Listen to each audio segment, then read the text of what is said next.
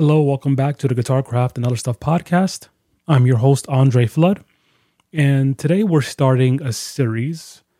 And the series is fairly simple. At the end of each month, on the first of the next month, we're going to have a special podcast where I basically just recap all of the lessons I've learned in the prior month.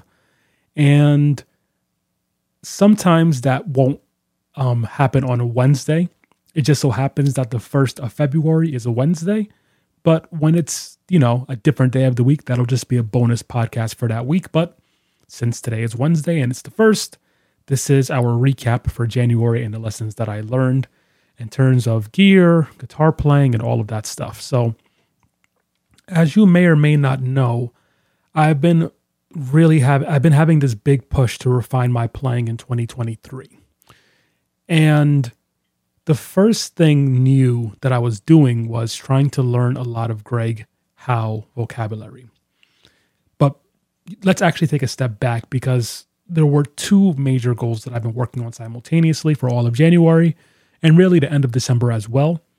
That is getting my chordal playing together even more and again learning a lot of Greg Howe vocabulary. Now, in terms of my chordal playing, I kid you not, I literally just went back and used the materials that I made for my courses, Rhythm Guitars level one through four. That is not a cheap plug. If you listen closely to any of my reviews that I do, if you listen to any of the chords that I play on my channel, they all come exclusively from that course because that course is how I develop my own chord vocabulary. And so, again, I, I of course know the material because I made the courses, but just because you know something doesn't mean it's immediately available at the front of your mind. So, in terms of my chord playing, the process has been bringing that stuff that I already know and getting it so that it's easily accessible for my fingers, getting it so that the material is right there whenever I need it in the front of my mind. And that's going to continue. For the last month, I've been focusing mostly on level two and level two is a lot of the major mode style chords major sevens, major ninths, minor sevens, minor ninths, diminished chords, and all of the variations. I've also dipped into the more exotic minor six chords and extensions, minor major seven chords, etc. That's volume two, level, sorry, that's level three. So, you know, moving forward into February, I need to really continue to get level three honed in. So level two is honed in nicely. I still need to finish up some of the dominant chord ideas I'm working on, and then into level three, which is more of the minor stuff. Remember that we have minor seven chords, but minor seven chords aren't really minor, just like major seven chords aren't really major. Again, that's all covered in level two of the course. You can, whatever look into that if you're interested. But level three and what I'm focusing now moving into February is the true, really dark minor sounds. So minor six, minor major seven, uh, minor seven flat five, also known as half diminished, all of those chords. So that's the chord front of things. Now, in terms of the Greg Howe vocabulary, I spent the whole month really drilling these pretty intricate Greg Howe licks. And then a week ago, a week ago, after spending five or so weeks, just hours, hours, hours learning these licks, I had the realization that this is not the path. This is not the path. And I am sharing this with you because I want you to understand that you never get to a level where you stop making mistakes. And mistakes aren't a bad thing. Because when you make a mistake, you really just learn that you need to go in a different direction and a better direction. So finding a mistake is almost like finding an improvement if you really think about it. Because when I learned that the Greg Howe thing that I was trying to do wasn't the right path for me, I also learned what a better path for me is. So, again, if you ever buy a bunch of books or a bunch of video instructionals like I did for Greg Howe, and you get deep into it for, you know, hundreds of hours, like I did, and you realize it's not the right thing, don't feel bad. That is not wasted time. You did not waste your time doing it because you learn that that's not the right thing for you, or maybe it's not the right thing for you at the moment. Either way, it's bringing you closer to the path you should be on. So it's not wasted time ever. Um, I'll give another ex- I'll give another analogy and then I'll move on with the point here. But you know, if you if you're in a long term relationship with somebody and you think back on your past relationships you had before that person, at least to me personally, I don't feel like that those past relationships are were wasted because when I was dating in high school and I was dating in college, I learned things about myself that are helping me be a better be a better person for my current relationship. You know? So, if you learn things on your guitar journey that are ultimately not for you long term, you're still learning an aspect of the guitar and you're learning how to get closer to where you really want to be. Okay. So, why weren't the Greg Howe right for me right now? There are a few reasons why. The first thing I learned is that although I do play a lot of hybrid picking, which means you use the pick and then you use your fingers to also pluck, I do that a lot, but I noticed that I don't want that to be my primary style of fast delivery on the guitar. I don't want all of my fast licks to be in that form of playing because I realize that when you get to the higher speeds and you're using alternate and you're using hybrid picking, you start to get a bit more attack. So it's not as smooth when you get to the fastest licks for me personally. And although that is a nice sound, it's not the style, it's not the sound I'm going for. I'm not going for a, a, a chicken picking type sound. And even Greg Howe, who has a very smooth style, it has a lot of attack when he's using his fingers. That's not the sound that I'm personally going for. I want to when I play fast, I want it to be a very seamless, um, smooth, even sound, and that's not the way to do it. And so when I was playing some of these Greg Howe licks, and I was really spending hours drilling one lick with this hybrid picking, I was realizing that I can't get this to be as smooth as I want it to be. I can't get it as smooth as possible. And that has nothing to do with me. It has to do with how hybrid picking sounds. Hybrid picking is never going to be as perfectly smooth as a more as as a technique that doesn't that uses even less picking than hybrid picking if that makes sense. For example, let's just say I'm playing a lick that consisted of 30 notes. If 20 of those 30 notes involve a hybrid picking idea, then that's always going to be more pick attack or finger attack than if that same 50 note lick only used 10 strokes from the pick, right? So, what I realized is I need to develop fast licks that are deliberately using less pick attack and less finger attack, which means more hammer ons and pull offs with my left hand. And Greg Howe has some of those licks, but most of his licks use a very hybrid picking focus. Now, the benefit that I the benefit that I got from working on this is that I really honed in a lot on the hammer-ons from nowhere technique, which is basically when you use your left hand to hammer onto a new string that you didn't pick. And that technique is actually amazing for legato and amazing for creating a very consistent sound. So I learned that I need to really use the technique a lot more on my legato playing, and it's going to make that even sound that I want. And I need to take, and I need to take away some of that hybrid picking stuff that I've been doing.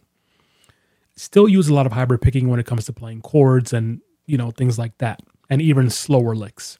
But with fast licks, when I want a very even legato sound, I need to do even less hybrid picking.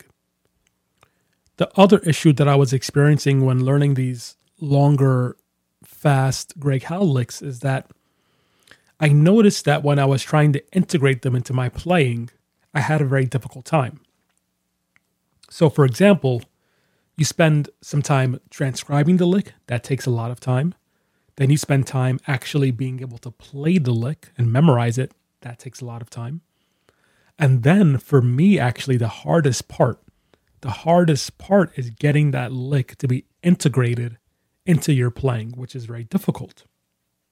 And the longer the lick is, the harder it is to integrate because the further away it is from what you would naturally do, if that makes sense. So I've realized that moving forward, I'm not going to be learning any long licks anymore.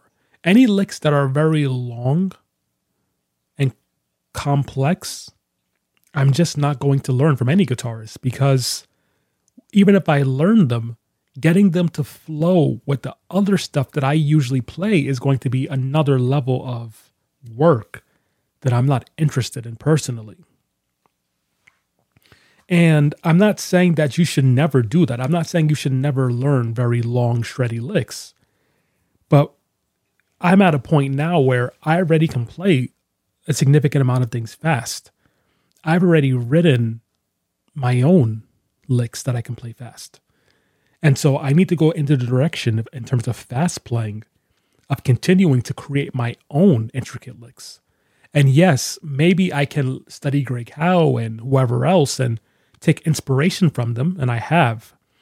But I have to filter that inspiration into my own technique and my own ideas. And that's going to eliminate that whole integration phase of practice. Because if it came from my brain, once I know how to play it, it integrates immediately into my style because it's already my style. So I'm bypassing multiple issues.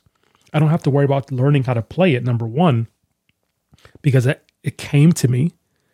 I just have to worry about refining it. And I don't have to worry about integrating it because it's already integrated because it came from me. So that I think is going to be the path of least resistance to developing more of my fast type lines. That being said, when it comes to Greg Howe's slower licks, or even some of his ideas that I slowed down, I do like a lot of them. I do like a lot of them. But what I found, what I found is that the things that I like about Greg Howe's slower licks are actually things that I hear done better by other guitarists.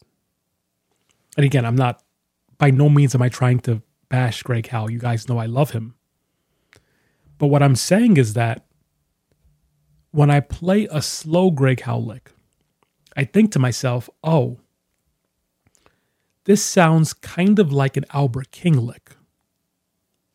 And so if I like this aspect of Greg Howe's playing, what I should really be doing is studying Albert King. That's just one example. And so I turned from studying Greg Howe licks to studying the three kings Albert King, BB King, Freddie King.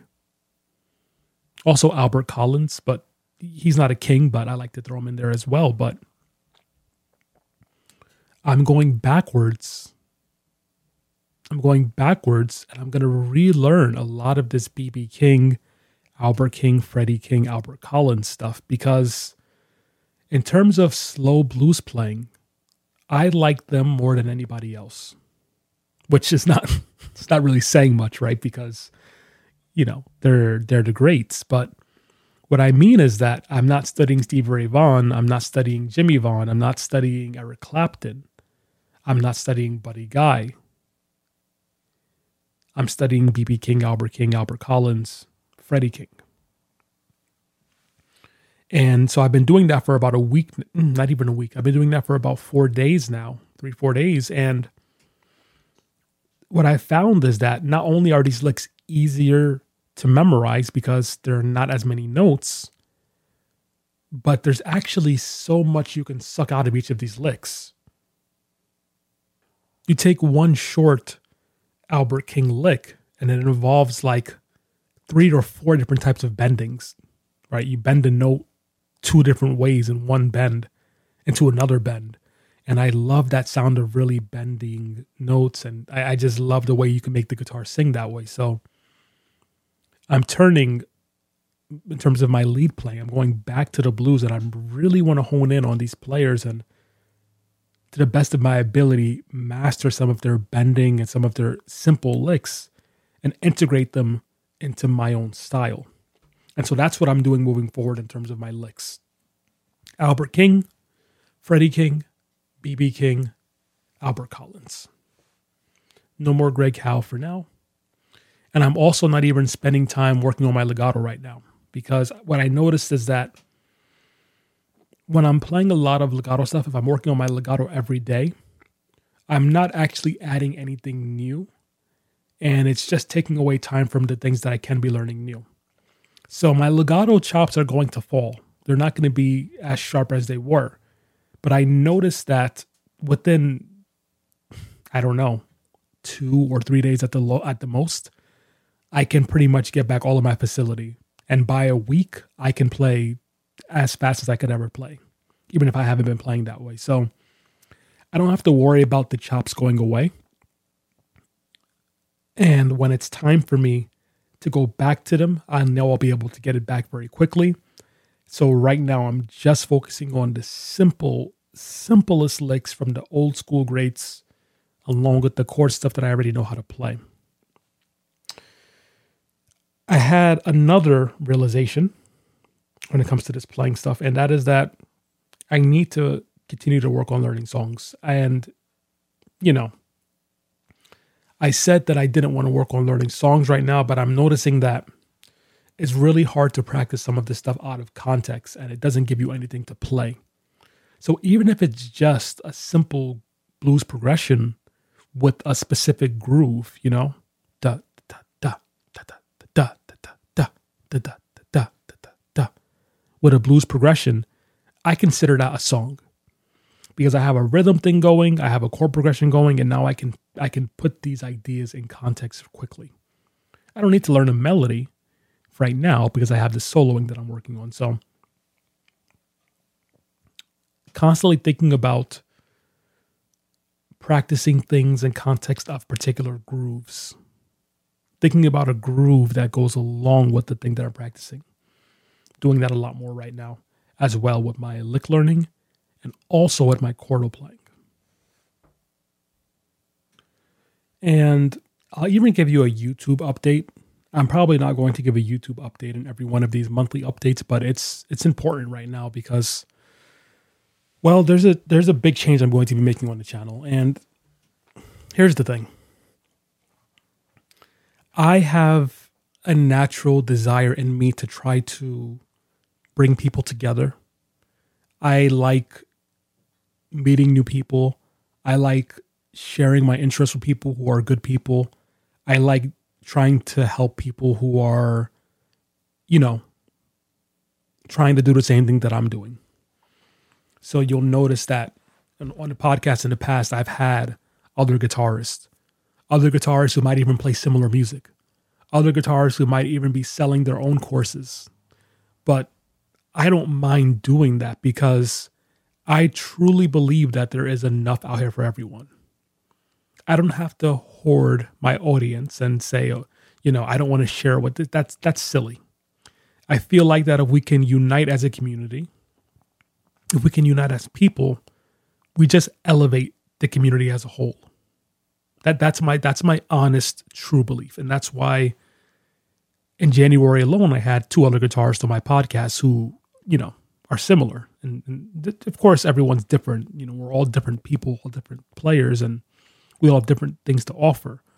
But trust me when I tell you, there are a lot of people who would say that you shouldn't be doing that with a business, right? You should be honing in on your own audience and not, you know, diverting their attention with other people.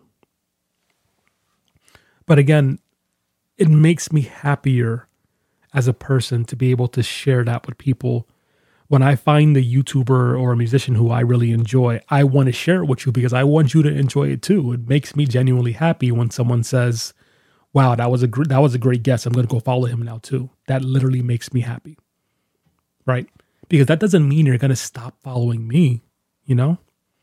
It's it's not this is this is not a zero sum game, is what I'm trying to say. But the issue that I've been encountering is that, and I've done this in my past as well with other things, I spend so much time trying to find people to elevate that I start to put that ahead of what I'm trying to do myself, which is not smart at the phase that I'm in right now because, you know, my channel is still fairly new. I am not making a living from the channel, not even close. And in fact, I'm still very much in the red in terms of my business.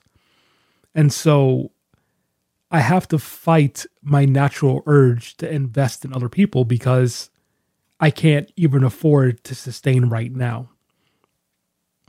And that's unfortunate. You know, it it it's it legit bothers me because you know, there's just not enough time in the day for me to do all the things that I want to do, but what I've noticed with YouTube and with analytics and reading the different YouTube stats and the different recommendations by the company YouTube themselves is that I've learned that having the podcast on the YouTube channel and it not reaching a wider audience is actually hurting the channel as a whole.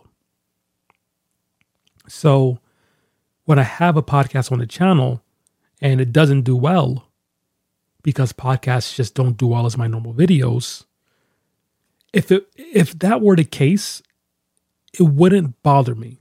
Like if the YouTube, if on my YouTube I release a podcast and it doesn't get 10,000 views, I don't care. It doesn't bother me because it, it reached a thousand people, 2,000 people. They enjoyed it. I'm totally fine with that.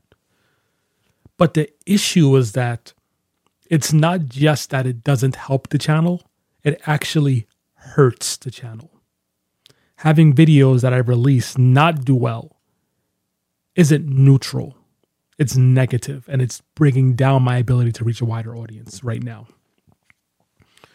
So I decided that I have to just go in a different direction and I'm going to continue the podcast. I'm going to continue to have guests on, but I'm not going to be releasing it on the YouTube channel. When it's when it makes sense, I'll release certain clips as part of other videos. I'll still promote the podcast on my on my feed but I can't do this thing where I continue to have guests and different people on the podcast on the on the main YouTube channel and have that drag down the performance of the stuff that I'm trying to do. And uh, it's unfortunate. It, I think in the future, there's some rumors that YouTube is going to release a new podcast tab and if that if that's the case, I will use that feature and bring it back with the video. But right now, I can't do that. And I know people are going to say just start a separate YouTube channel for the podcast, but I don't want to do that either right now because growing a YouTube channel takes additional work, and I'm still just trying to grow my first channel. And also, if they do release the podcast tab feature in the future, I don't want to have this other YouTube channel with my podcast when it could have been on my main channel. So we're just going to take a pause six months, 12 months, see how the YouTube channel grows without the podcast. But of course, the podcast will still be available. I'll still be releasing it. I still have guests. I'll still do these little articles. I'll still post it on the channel pages, on my on my um feed, and all of that stuff. So February, there's going to be a lot of big videos coming, a lot of plans coming the final the Strandberg experiment is going to end in February, and I have a couple of really big over the top videos planned, and lots of other stuff planned as well. But that's the update, and we'll do another update on March 1st. By the way, I'm Andre Flood, and I'll talk to you soon.